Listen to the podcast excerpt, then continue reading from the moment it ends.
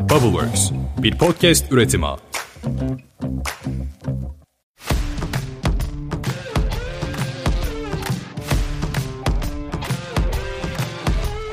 Selamlar. BV Crypto'nun Bubbleworks Media işbirliğiyle hayata geçirilen podcast kanalı This is Crypto başta olmak üzere profesyonel kripto yatırımcılığı, bu alanda BV Crypto'nun sunduğu hizmetler ve fırsatlar gibi pek çok keyifli konuyu konuşacağımız bu bölüm aynı zamanda da girişimcilik kategorisinde Türkiye'de en önde gelen kanallardan olan Boş İşler isimli podcastimizde de ortak yayın olarak dinleyicilerimizle buluşuyor. Hepiniz hoş geldiniz. Ben Seha. Ben de Atakan. Bu ilk bölümümüzde çok değerli konuklarımız BV Kripto Genel Müdürü Tuna Erçilli ve BV Kripto Araştırma Yetkilisi Berkay Aybey bizlerle. İlk bölüme hoş geldiniz. Nasılsınız? Teşekkürler Atakan. İyi sen nasılsın? Ben de iyiyim. Tuna Hanım siz de hoş geldiniz. Hoş bulduk. Atakan, Seha merhaba. Öncelikle bizi ağırladığınız için çok teşekkür ediyoruz BV Kripto olarak. Umarım herkesin aydınlanacağı güzel bir yayın olur. Ne demek biz çok teşekkür ederiz. Bizim için hem keyif, büyük bir mutluluk kaynağı. Aynı zamanda gurur da duyuyoruz açıkçası. Çünkü o dediğiniz aydınlanma kısmı çok çok değerli. Zaten birazdan içeriklerden bahsedeceğiz. BB Kripto'yu da daha detaylı bir şekilde tanıtacağız. Ama gerçekten aydınlanma burada olayı güzel bir şekilde özetleyen bir kelime oldu Tuna Hanım. Teşekkür ediyoruz. Şimdi izninizle ben kısaca bir özet vermek istiyorum. Sonrasında hem Tuna Hanım'ı hem Berkay'ı çok daha yakından tanıyacağız ve akışımıza devam edeceğiz. Öncelikle burada BB Kripto'nun podcast kanalının adı Dizis Kripto olacak ve bu podcast kanalının henüz böyle tanıtım bölümünü dinlememiş olan dinleyicilerimiz için konuşuyorum özellikle. Açıklamada bulunan linkten dinleyebilirsiniz. Hatta dinlemenizi tavsiye ederiz. Çünkü burada neler bekliyor, kimlerle karşılaşacaksınız, ne gibi bir içerik olacak kısmını çok daha detaylı bir şekilde ele alıyor olacağız. Fakat ben yine de minik böyle bir özet vermek istiyorum. Dizis Kripto Podcast kanalında kripto yatırımlarına ve özellikle böyle Web 3.0 gibi yeni gelişen hayatımıza giren noktaları, merak edilenleri, bu dünyaların geleceğini, trendlerini, teknik terimlerini tüm detaylarıyla ele alacak olduğumuz çok değerli konuklarımız ve BB Kripto'nun uzmanlığından yararlanacak olduğumuz bir içerik seti aslında bizi bekliyor. Üstelik mümkün olduğunca yalın, anlaşılır ve işin meraklılarına da yol gösterir bir yapıda olacak bu içerikler. Bunları söylerken bile ben çok heyecanlanıyorum. O yüzden sözü daha fazla da uzatmak istemiyorum ve sevgili konuklarımıza geri dönüyorum. Tuna Hanım, dilerseniz bir sizi tanıyalım. Oldukça derin bir kariyeriniz var. Bunun yanı sıra hayatta neler yapmaktan hoşlanırsınız? Böyle bir kariyer yolculuğuna nasıl geçiş yaptınız gibi böyle konuları öğrenebilirsek süper olur.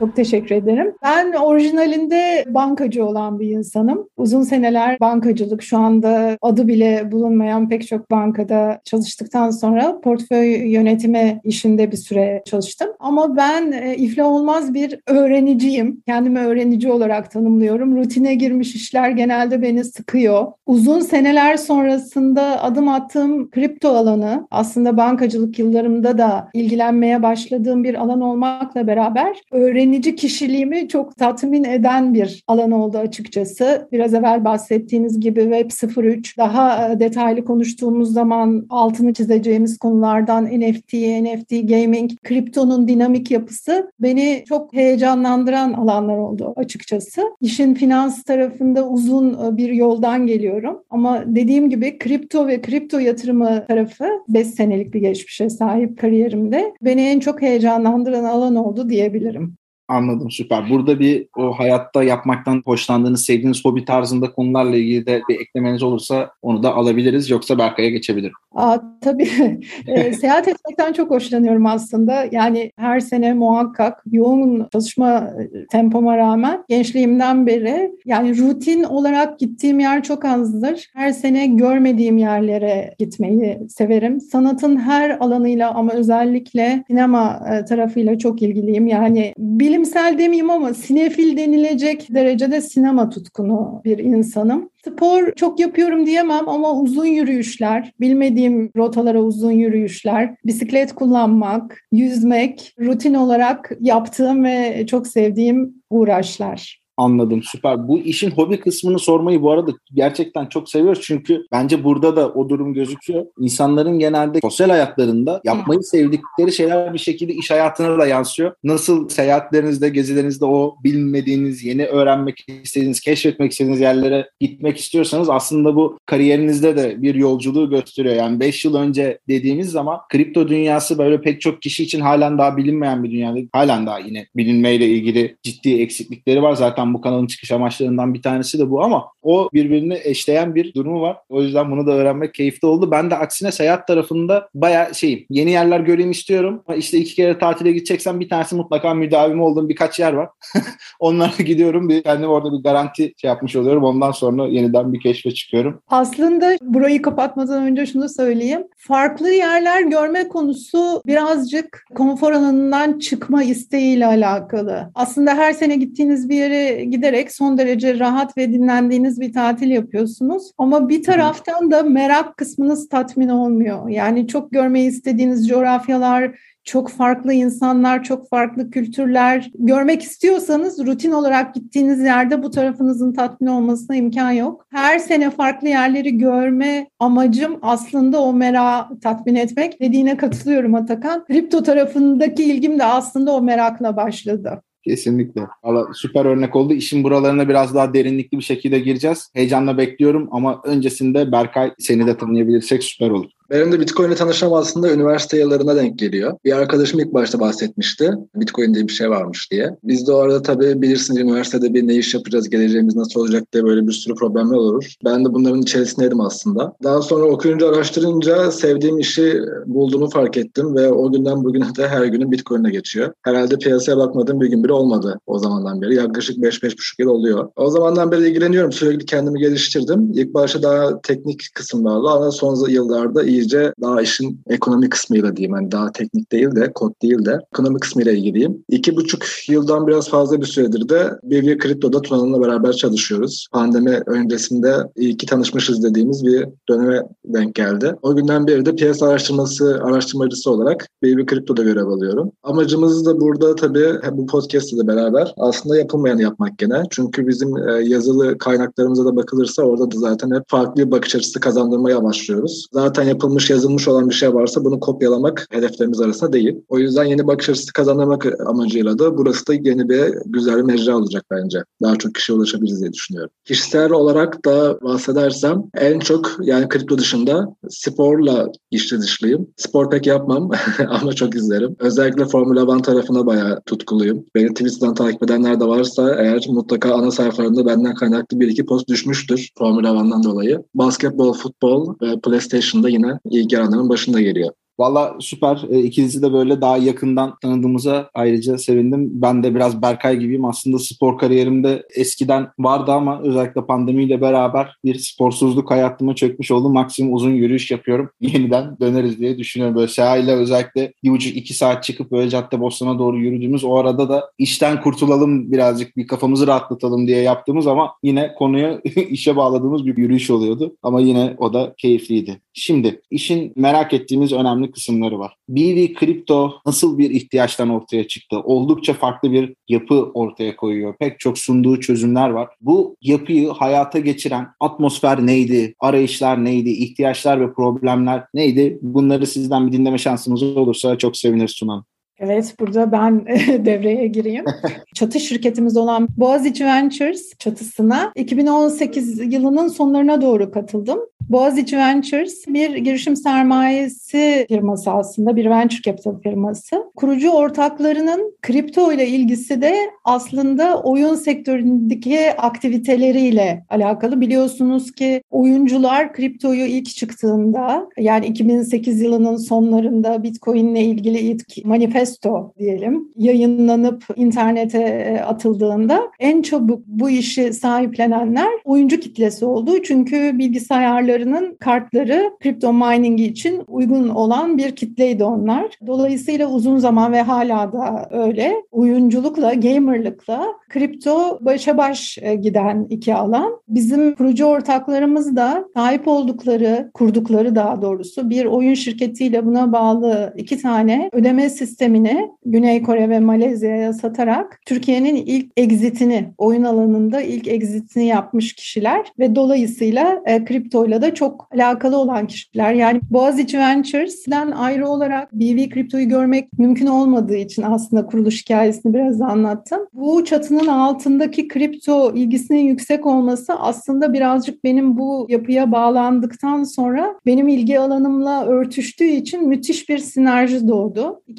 2018'in sonlarında tabii ki kripto piyasasının içinde bulunduğu döngü sebebiyle bir yükseliş trendinde olması sebebiyle kendi aramızda kripto sohbetleri yaparken ya bir sepet mi yapsak acaba böyle çevremizdeki e, insanlarla da konuştuğumuzda bunun bir ihtiyaç olduğunu gördük. Çünkü bugün hala devam eden bir durum var. Yurt dışında özellikle İsviçre gibi kripto konusunu regüle etmiş Özellikle İngiltere gibi Avrupa'da baktığımızda Amerika'da da epey bir regülasyon var. Full olmasa da regüle etmiş ülkelerde kripto yatırımı yapmak isteyen insanların karşısında bulacağı oldukça profesyonel yapılar var. Yeme örneğin İsviçre'de hani kanton bazında da olsa kripto portföy yönetim şirketleri var. Kripto parayı portföy yönetim şirketi yaparak yatırımları kabul eden şirketler var. Türkiye'de ve pek dünyanın pek çok ülkesinde ki Türkiye biliyorsunuz biliyorsunuz kripto sahipliği açısından dünyanın önde gelen memleketlerinden biri. Yani borsalarda kayıtlı kripto para yatırımcısı ya da kripto para hesabı sayısı Borsa İstanbul'un kat be kat üstünde 3-4 katı. Bu da muazzam bir ilgiyi gösteriyor aslında. Ama böyle bir sepet yapıp profesyonel manada yönetim alınabilecek bir hizmetin olmadığını biliyoruz. Yani işte kripto para yatırımı yapmak isteyen tutardan bağımsız olarak konuşuyorum. Kripto para yatırımı yapmak isteyen bir kişi ya kendisi gidip borsalarda hesap açacak ve alım satım yaparak portföy yönetecek ya da bu işi bilen birine verecek. Genelde de bu arkadaş oluyor. Arkadaşa ya da işte influencerlar var biliyorsunuz Twitter'da ya da işte sosyal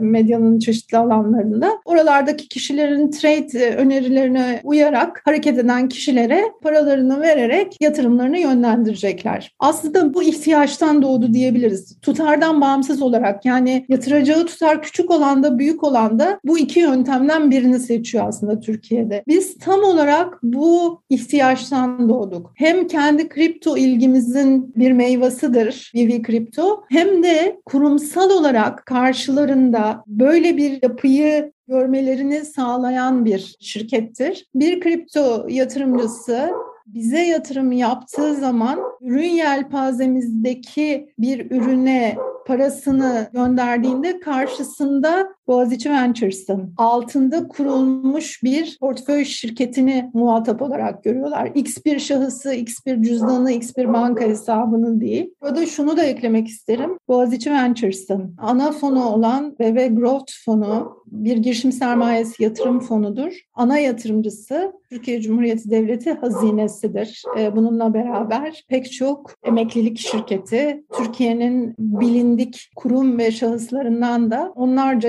yatırımcısı olan büyük bir fondur. Yani böyle bir yapının altındaki bir portföy şirketine yatırım yapmış oluyor. Kripto yatırımı yapmak isteyen insanlar bize para gönderdiklerinde.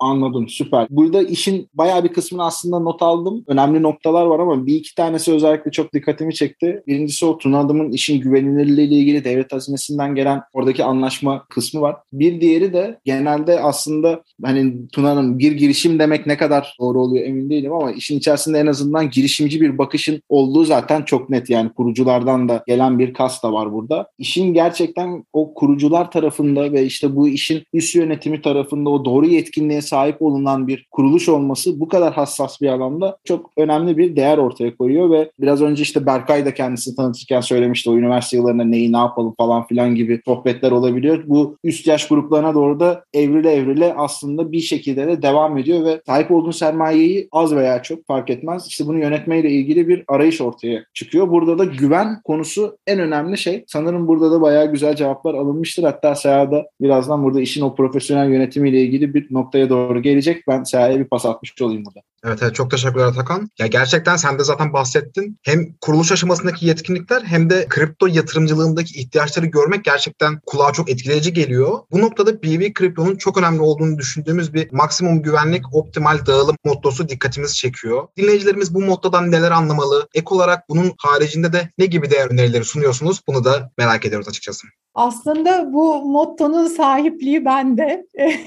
Yapım Bravo. NFT'sini yapacağım bunu. Ya da bir olarak aslında e, NFT'sini almamız lazım. Çok da tuttu. Çünkü kripto dünyası aslında siber güvenlik açısından en sıkıntılı alan. Bütün kripto yatırımcıları bunu bilir. Dolayısıyla güvenlik kısmının özellikle altını çizen bir yapı kurmaya çalıştık biz. Bu işi ilk e, kurmaya başladığımızda. Kadromuzda ya da birlikte çalıştığımız kişiler aslında siber güvenlik alanında Türkiye'nin önde gelen kişileri. Hem devlet tarafında hem Türkiye'nin bilindik büyük kurumlarında siber güvenlik alanında hem hizmet vermiş hem eğitimler vermeye devam eden kişiler bizim güvenliğimizi sağlamakla kalmayıp back office dediğimiz yani yatırımcıların bilgilerinin tutulduğu ve aynı zamanda operasyonlarının yapıldığı tarafta etkin olarak hizmet vermeye devam ediyorlar. Maksimum güvenlikten bunu anlıyor olmamız lazım. Bununla beraber yatırımcıların gönderdikleri tutarların yatırıma çevrildikten sonraki cüzdanlarda saklanması, işte transferi, cüzdan bakımları vesaire gibi konularda her zaman bu siber güvenlik konusu bizim en öncelikli konularımızdan biri. Bakın biraz evvel hani e, güvenlikle ilgili konuştuk ya. Hakikaten buradaki kazançtan ziyade karşı karşıya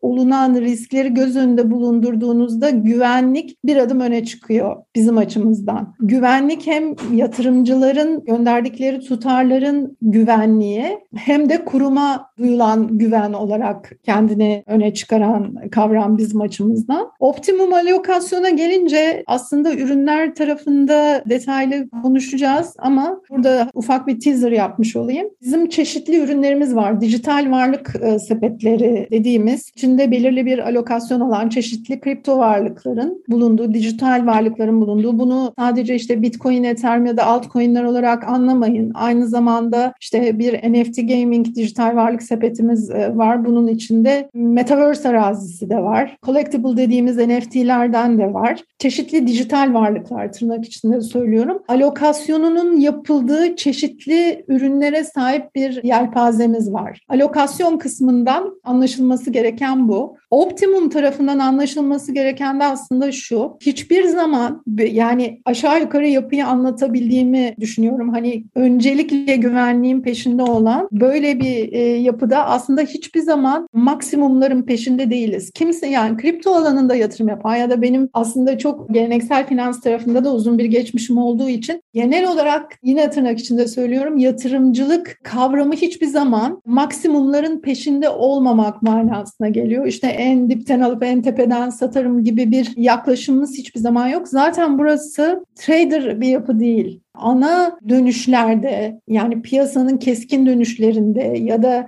piyasayı döndürecek çeşitli haberlerde muhakkak pozisyon değişikliğine gidiyor olmakla beraber böyle devamlı gün içinde 3-5 kere buradan e, satalım mı şuradan tekrar alalım gibi bir e, yaklaşımımız yok. Her zaman uzun vadeli kripto piyasasının bugüne kadarki döngülerinin bu halving periodlardan dolayı yarılanma süreçlerinden dolayı 4 sene olduğunu düşünürsek minimum 3-4 senelik yatırım süresi bulunan kişiler için optimum, maksimum değil optimum hem güvenliği sağlanmış hem yine tırnak içinde söylüyorum optimum gelir peşinde olan kişilerin ağırlandığı bir yapı burası. Optimumun da manası bu. Ürünlerin teaserını dinlemiş gibi olduk. Hem böyle genel yaklaşımınız, güvenliğe bakış açınız, optimal dağılımı, maksimum güvenliği çok güzel anlattığınız bir açıklamaydı. Burada BV Kripto bünyesinde aslında pek çok ürün ve hizmetten de bahsettiniz. Bize kısaca bu hizmetlerin, ürünlerin neler olduğunu biraz daha e, açabilir misiniz rica incelsin. Tabii böyle e, genel bir bölümleme yaparsak biraz evvel bahsetmiş olduğum dijital varlık sepetleri var. Bunlar içinde birden fazla kripto varlığın bulunduğu, içinde bir alokasyon yapılmış varlık sepetleri adından da belli olacağı gibi. Fixed ya da mutlak getiri veren ürünlerimiz var ki bunların en başında DeFi piyasası var. DeFi piyasalarında çeşitli havuzlarda bizim tarafımızdan seçilmiş havuzlarda stable coin pairlerine yatırım yaptığımız bir yatırım şekli. Burada fix diyemem, değişken getirili bir ürün ama mutlak getiriden bahsediyor olabiliriz. Bir de saklama ürünlerimiz var. Ya bizim tarafımızdan alınmış ya da yatırımcı tarafından transfer edilen çeşitli kripto varlıklara faiz benzeri baştan anlaştığımız getiriyi verdiğimiz ürünlerimiz var. Bunlar ana başlıklar. Bunların altında da dijital varlık sepetleri birden fazla 6-7 tane çeşitlemeye sahip. Berkay aslında bunların performansları ile ilgili her ay adına fact dediğimiz performans raporları hazırlıyor. Birazcık alt kırılımlardan da kendisi bahsedebilir bize. Tabii teşekkürler. Aslında ürünlerin çerçevesini Tunan gayet e, güzel bir şekilde çizdi. Buradaki asıl amaç aslında her türlü yatırımcıya hitap edebilmek. En az risk alanından en çok risk alanına kadar. Bu amaçla da aslında Tuna'nın dediği gibi fixed ürünlerden doğrudan kripto paralara yatırım yaptığımız daha riskli ürünlere kadar çe- çe- çok çeşitli ürünlerimiz mevcut. Bu ürünlerde de tabii dönem dönem biliyorsunuz kripto para piyasasında trendler oluyor. NFT çıktığında ilk sanat eserleri çok değer kazanmıştı. Daha sonrasında Play to çıkınca oyunlar bir anda sükse yaptı Axie Infinity önderliğinde. Biz de buradaki trendleri öncelikle analiz ediyoruz. Bu trend sürdürülebilir mi, değil mi? Yani bir günlük bir trend mi, bir aylık bir trend mi? Bunu önce anlamaya çalışıyoruz ki çünkü buradaki bizim amacımız aslında daha uzun vadeli yatırımlar yapmak. Doğrudan piyasa yatırım yapmak. Sun Hanım'ın dediği gibi dipten alayım, üstten, yukarıdan direkt satayım, kısa süreli bu tarz şeyler değil. O yüzden önce trendleri analiz ediyoruz. Trendler sonrasında da eğer buradaki piyasadaki duruma güvenirsek mesela Play to Earn gibi oyunlara güvendiğimizde Towers NFT Gaming dijital varlık sepetimizi yarattık mesela. Burada oyunlara erkenden yatırım yapıyoruz ve dolayısıyla hem aslında sektörü desteklemiş oluyoruz hem buradaki müşteri portföyümüzdeki varlıkları bu şekilde piyasada doğru şekilde yönlendirmeye çalışıyoruz. Piyasanın yararına olacak şekilde, kriptoyu destekleyecek şekilde. Aynı zamanda tabii buradan da bir getiri elde ediyoruz. Dolayısıyla bizim sürekli olarak kullandığımız DeFi gibi e, ya da böyle Bitcoin, Ethereum üzerine düzenli getiri sağlayan ürünlerimiz piyasadaki trendlerden bağımsız olarak sürekli aktif olmasının yanında bir de NFT gibi, Metaverse Gaming gibi ürünlerimizle de doğrudan trende yönelik çözümler de sunuyoruz. Tabii burada şu soru akla gelebilir. Buradaki trend çıkıştayken tabii gayet güzel kazandırıyor ama bu trendler bitince ne oluyor diye düşünebilirsiniz. Bu durumda da biraz önceki sloganımızdaki gibi optimal alokasyon kısmındaki gibi ürünler aslında likit kısma dönüyor. Yani nakite dönüyor. Buradaki yatırımlar biraz da azaltılıyor ve risk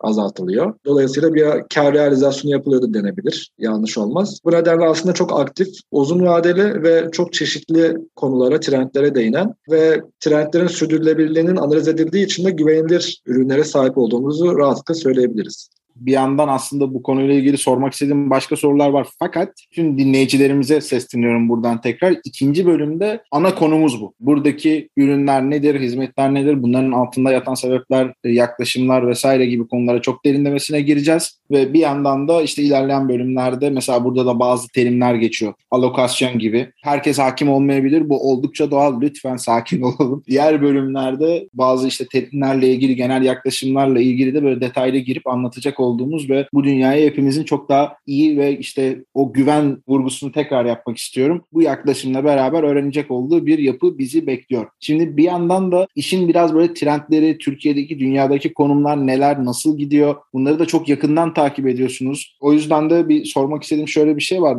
Vermiş olduğunuz hizmetlerin muadilleri ne durumda? Var mı, yok mu? Varsa nasıl şeyler var? Ve işte şu anda dünyada, Türkiye'de geleneksel yatırımcılığın yanında kripto para dünyasının gelişimini ve geleceğini nasıl görüyorsunuz diye biraz böyle genel bir soru sormuş olayım. Oradan yavaş yavaş özele doğru ineriz.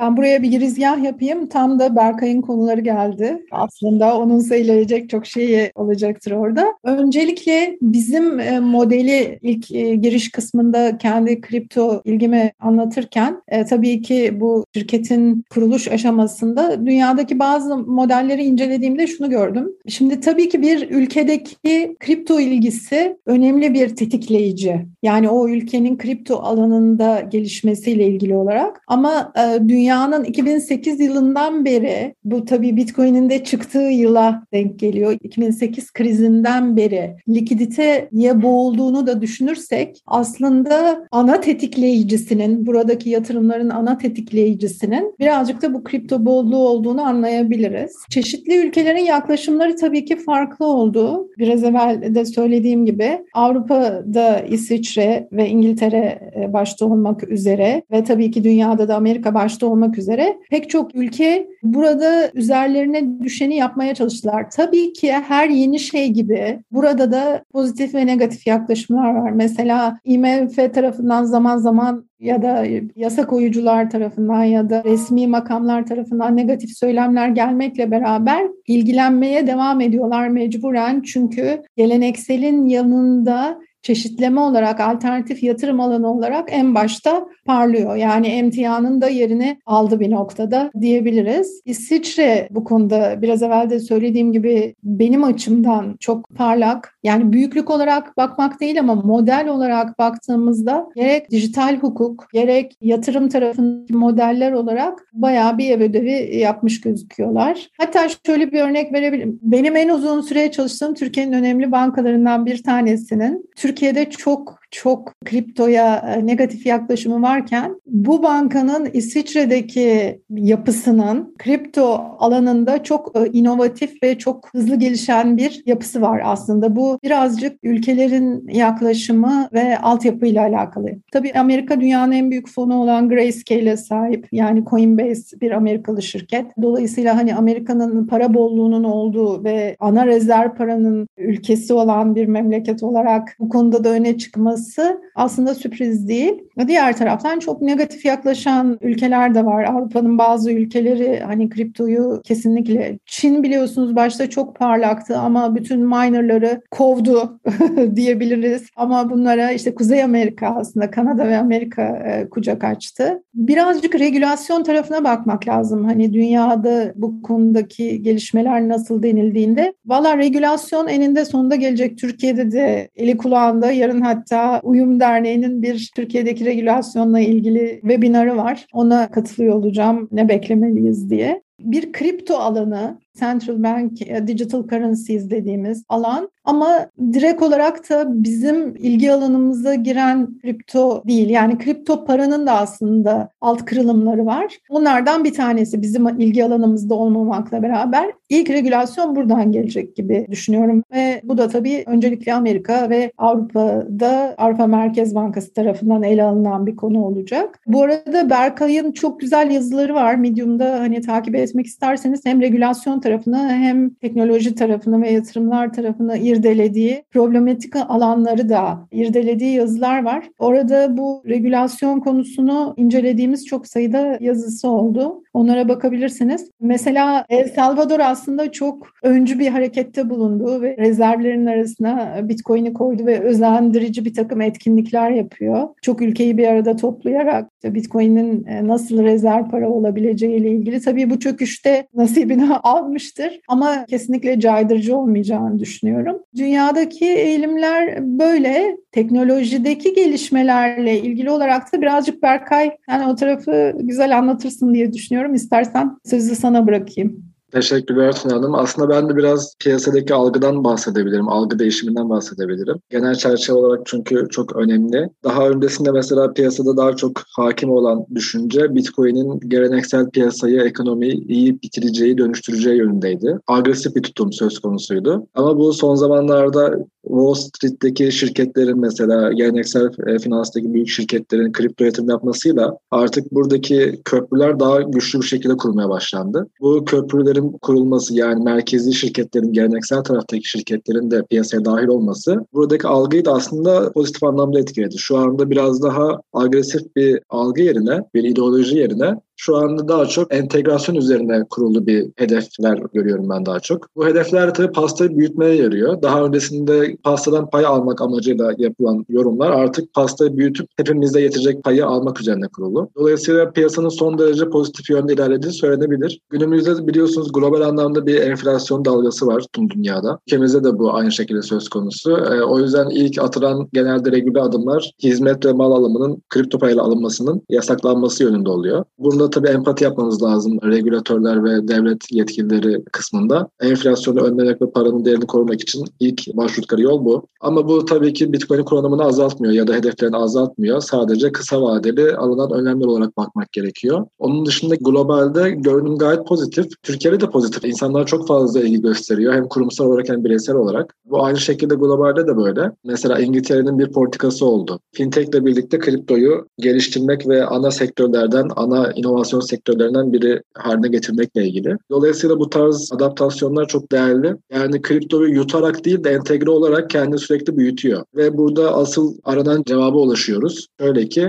normalde Bitcoin'in piyasaya dönüştüreceğiyle ilgili düşünceler sürekli vardı ama buna bir tam olarak cevap yoktu. Çünkü ödeme için yeterince hızlı değil, güvenli evet ama hantal. Dolayısıyla hep bir eksik kalıyordu. Şimdi El Salvador'un IMF yerine, IMF'den kredi almak yerine Bitcoin ile ülkeyi finanse etmesi, aynı zamanda CBDC konusunda, tokenizasyon konusunda Avrupa'nın adımlar atması aslında Bitcoin'in nasıl çözüm bulacağına şu anda cevabını görüyoruz. Burada çözüm önemlerini görüyoruz. Dolayısıyla yavaş ama sağlam adımlarla ilerlediğini söyleyebiliriz piyasanın. Teknik olarak da DAO'lar şu anda bence en çok piyasadaki gelişim gösteren ve dikkat edilmesi gereken konu. DAO'lar bilmeyenler için yeni nesil kripto para şirketleri olarak tanımlanabilir. Bir nevi yönetim kurulu var gene normal şirketlerdeki gibi ama tokenlerle oy kullanılıyor. Bu şirketlerin nasıl yapılanacağı çok önemli çünkü artık ikili bir yapı olmaya başladı. Genelde regülasyon olmadığı için bu şirketler için. O yüzden şöyle yapılıyor. Bir kripto para şirketi kuruluyor DAO olarak ama bunun yasal altyapısı yok. Bir de bu DAO'ya bağlı olarak geleneksel bir şirket kuruluyor. Diyelim ki Berkay Limited şirketi kurduk. Bu yasal. Bir de Berkay DAO kuruyoruz. Bu Limited şirket DAO ne derse onu yapıyor. Resmiyette Limited şirket gözüküyor. Dolayısıyla şu anda böyle bir ikililik söz konusu ve bazen zaman zaman da krizler olabiliyor. Çünkü mahkeme kararları mesela Limited şirketi etkiliyor. Ama DAO kabul etmezse bu kararı gene uygulamama şansı var. Merkeziyetsiz bir sistem çünkü. Bu tarz teknolojik gelişmeler ve çalkantılar söz konusu tabii ki. Ama bunların hepsi inovatif gelişmeler içerisinde bence deneyimlenmesi gereken pozitif konular. Tabii zaman zaman yatırımcıların para kayıplarıyla beraber bu biraz da acı bir tecrübeye dönüşebiliyor. Orada da işte bizim de bahsettiğimiz gibi güvenlik konusu önemli. Bizim de varlıklarımızı soğuk düzenli tuttuğumuz gibi insanların da varlıklarını soğuk düzenli tutmaları bu konuda son derece faydalı oluyor. Bunun dışında da genelde son olarak şunu ekleyeyim. Veri güvenliği karşımıza çıkıyor. Bilindiği gibi şu an sosyal medya üzerinde paylaştığınız her tür bilgiler sosyal medya platformları tarafından kullanılabiliyor. Buna izin vermiş oluyorsunuz. Kripto paralarla beraber ve 3.0 dediğimiz devrimle beraber de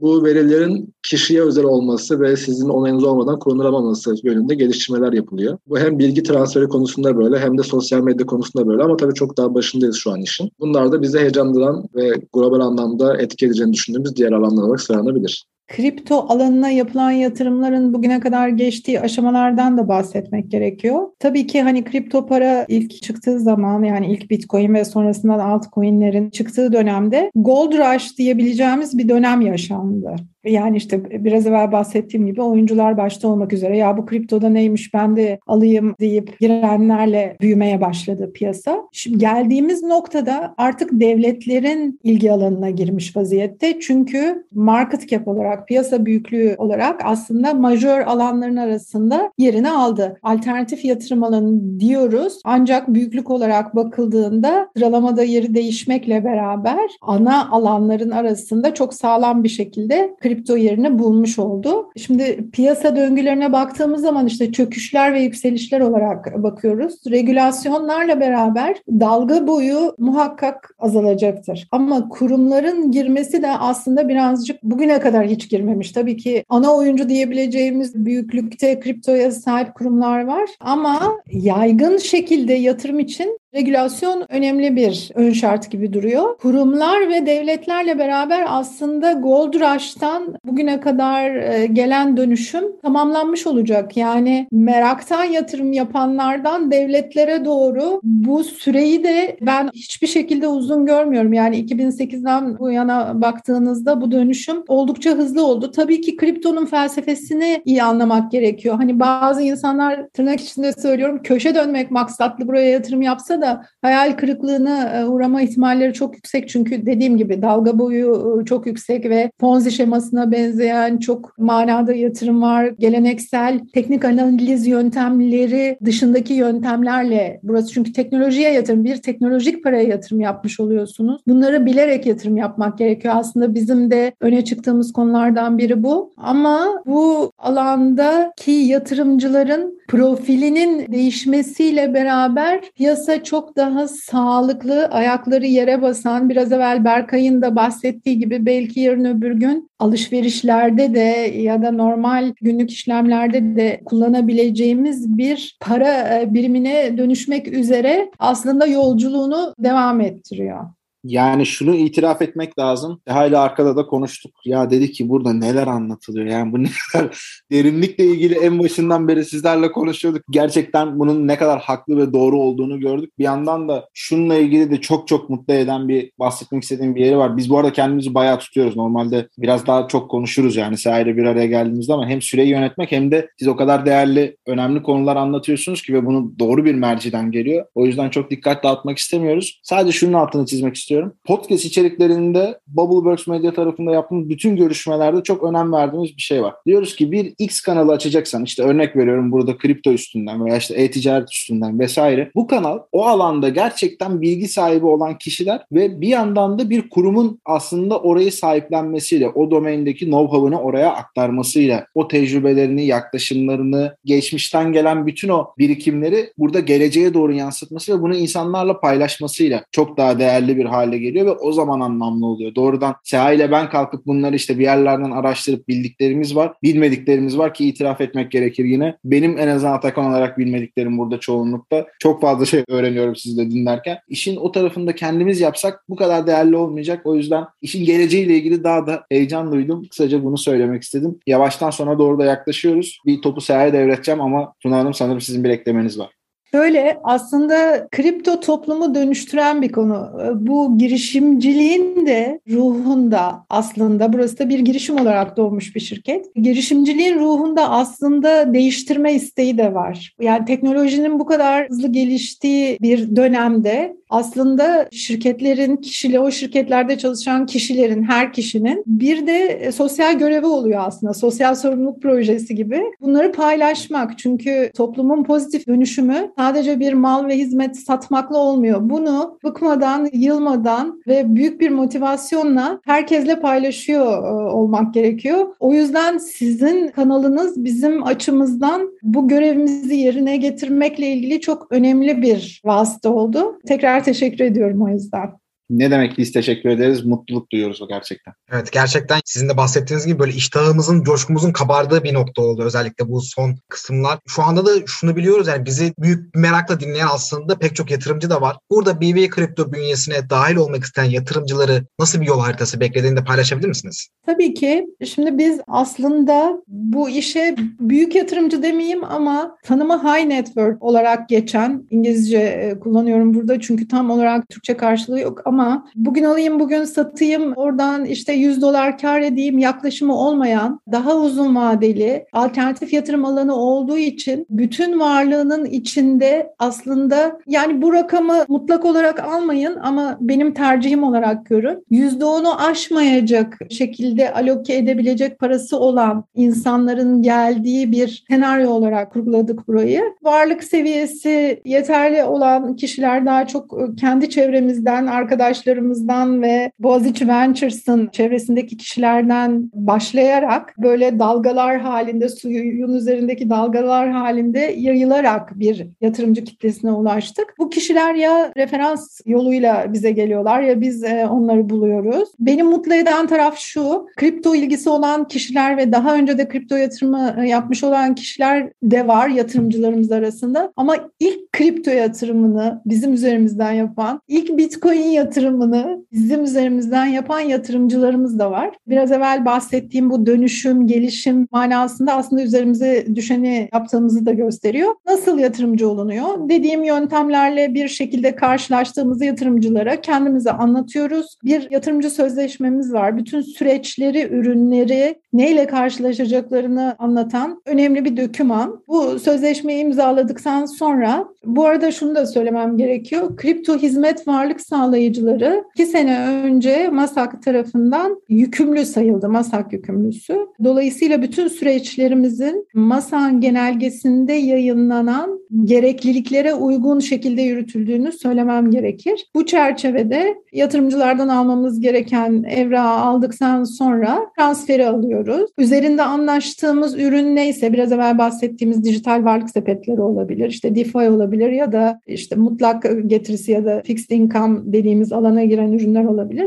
Hangisine girmek istiyorsa onunla ilgili olarak e, imzalamış olduğu sözleşmeye istinaden yatırımı yapıyoruz. Tabii ki alt detaylar var ama burada hani o alt detaylara boğmak istemiyorum kimseyi. Ama bu şekilde gerçekleşiyor. Yatırımcıyla tanışma, sözleşme, evrak temini, hesap açılışı ve sonrasında da nakitin transferi ve yatırım e, şeklinde bir süreçle karşılaşıyorlar yatırımı yaptıktan sonrası için bir süreç var mı orada? İşte bir bilgilendirme gibi, işte manuel veya otomatik böyle bir haberleşme sistemi vesaire. Yatırımcılarımız 7-24 yatırımcı portalımız üzerinden bakiyelerini kontrol edebiliyorlar. Biliyorsunuz kripto dünyasında süre bitimi diye bir kavram yok. 7-24 bir piyasa. Bizim de yatırımlarımızın bulunduğu kriptoların fiyatlarının borsalardan akışını sağlayan bir sistemimiz var. Dolayısıyla 15 ila 20 dakikada bir fiyatlar revize oluyor. Sizin yatırım yapmış olduğunuz varlık sepetinin içindeki kripto varlıkların fiyatları çekilerek anlık fiyatlama sonucu oluşan büyüklüğünüzü detaylı şekilde kripto varlık kırılımı artı ana büyüklüğünüz şeklindeki detaylarla görebiliyor. Aynen borsalarda olduğu gibi bir SMS ile aktive edebiliyorsunuz ve mail adresinizle.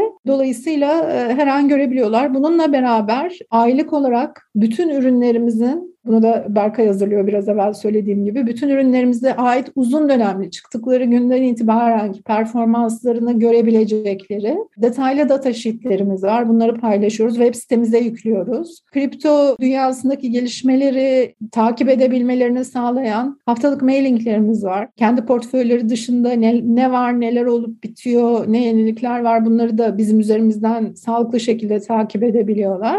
Potansiyel yatırımcılarımızla bir araya e, geldi geldiğimiz e, podcast e, yayınlarımız var gibi. Yani biz e, iletişimi Anladım. çok kolay olan bir şirketiz öyle söyleyeyim. Anladım süper. Genelde bu tarz şeyler böyle merak edilebiliyor. Biz başka girişimcileri de konuk aldığımızda peki ben bu hizmeti aldıktan sonra nokta nokta diye sorular gelebiliyor. Orayı netleştirmek adına sordum. Tekrar söylüyorum çok çok keyifli bir sohbet oldu. Konuşmamız gereken ne kadar çok konu olduğu hem bizim hem de dinleyicilerimizin nezdinde aşikar olduğunu düşünüyorum. Ama bir yandan da bir süremiz var. Kimseyi böyle sıkıp bunaltmak da istemeyiz. İlk bölüme özel oldu. Birazcık böyle süremizi de hatta aştık. Yani normalde çok böyle 45 dakikaların üstüne hatta 35-40 dakikaların üstüne çıkacak olduğumuz bölümler olmayacak genel olarak onu söyleyeyim. Ama dediğim gibi ilk bölümde her şey detaylı net bir şekilde anlaşılıyor anlaşılsın diye biraz bir süre aşımımız oldu. Şimdi bu bölüm bir yandan boş işlerle de ortak yayın halinde olduğu için orada da her bölümün sonunda sorduğumuz ve işte bu kanalda da aslında Dizis Kripto kanalında da böyle bazı noktalarında yer vermek istediğimiz bir soru formatımız var en sonda. Seha istersen sözü sana vereyim. Ardından ufak ufak da kapanışa geçelim. Ayrıca Tuna Hanım ve Berkay sizlerin de eklemek istediği son şeyler varsa onları da bu sorular kapsamında alabiliriz. Evet çok teşekkür ederiz gerçekten. Çok böyle verimli ve bilgi dolu bir bölüm oldu. Bizim bu işlerdeki sorularımızdan bir tanesi illa girişimcilikle ilgili olmasına da gerek yok. Dinleyicilerimize tavsiye edeceğiniz bir hobi, metodoloji, kitap olabilir, podcast olabilir, film olabilir. Bir öneri alabilirsek çok seviniriz.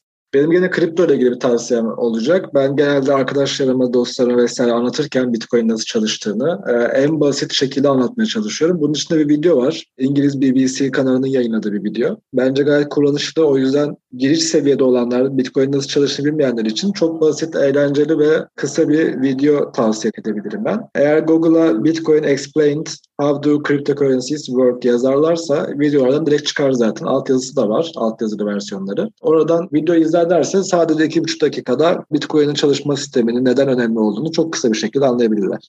Benim bir önerim olacak. Direkt e, kripto ile alakalı değil ama sonuç olarak yatırımlardan ve paradan bahsettiğimiz için ve de bu e, tamamen insanın psikolojisiyle de alakalı bir alan olduğu için bir kitap önereceğim. Ben çok keyifli okudum. Hatta arada bir dönüp dönüp tekrar okuyorum. Morgan Housel'in Paranın Psikolojisi kitabı. Altında da şöyle bir alt başlık var. Servet, açgözlülük ve mutluluk üzerine sonsuza dek değişmeyecek dersler. Aslında kripto alanında çok ifadesini bulan bir kitap bu. Çünkü çok kısa sürede 10 katına çıkan bir değerleme olduğunda insanların farklı motivasyonları tetiklenebiliyor ya da birden 5 kat aşağı düştüğünde farklı korkuları tetiklenebiliyor. Muhakkak kripto alanına giren kişilerin şöyle bir göz atması gereken bir kitap diye düşünüyorum. Süper. Valla bu tavsiyeler çok çok değerli oluyor. Dinleyicilerimizden de zaman zaman şöyle yorumlar duyuyoruz. Eminim belli bir süre içerisinde burada da duyacağız. Ya ben orada önerilen kitabı aldım, okudum veya işte şunu dinledim, bunu izledim. Ondan sonra şöyle şöyle bir şey keşfettim. Başka ne olabilir falan gibi ek böyle tavsiye şeyleri geliyor. Böyle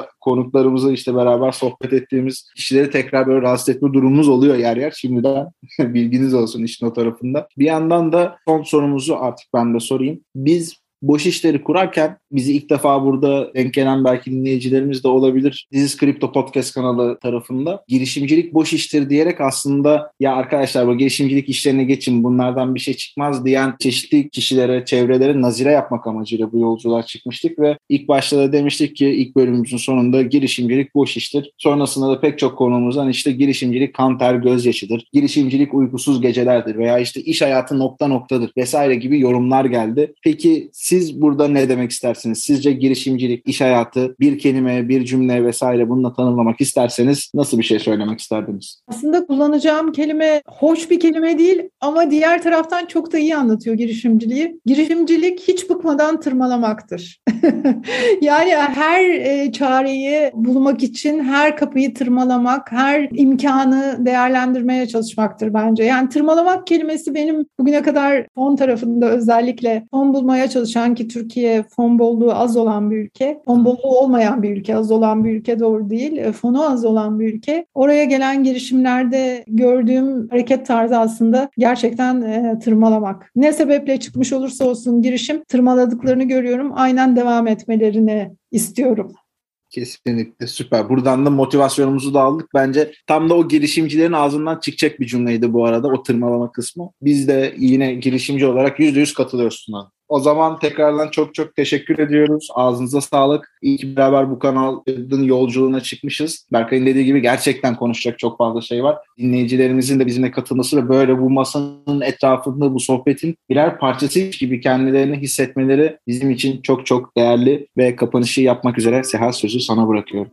Teşekkür ederim Takan. E, Tuna Hanım size çok teşekkür ederim. Berkay sana da gerçekten inanılmaz bir know-how aktarımı oldu ve sonraki bölümlerde de olacağını hissettik. Heyecanlandım. Onun için kapanış kapanışta yapıyorum. This is Crypto'nun podcast boş işlerle ortak yayınlanan ilk bölümünün sonuna geldik. Bir sonraki bölümde BB Crypto'nun sunduğu ürünler, bu ürünlerin nasıl çalıştığı gibi konular hakkında çok daha fazla bilgi seni bekliyor. Gelecek bölümlerse tam bir rehber niteliğinde olacak. Bu yüzden yakın takipte kalmanı tavsiye ediyoruz. Bildiğin gibi bizimle konuşman, iletişim halinde olman çok değerli. Dilediğin zaman yorumlarını ve geri bildirimlerini bize iletebilirsin. Temasta kalmamız ve This is Crypto'yu interaktif bir şekilde ilerletmemiz kanalın gelişimi ve size sunacakları için çok önemli. Bize BB Kripto'nun Twitter hesabından, Bubbleworks Medya'nın Instagram hesabından veya info at bubbleworksmedia.com e-mail adresimizden ulaşabilirsiniz. Bizi dinlediğiniz için çok teşekkür ederiz. Önümüzdeki bölümlerde görüşmek üzere. Görüşmek üzere. Görüşmek üzere. Görüşmek üzere.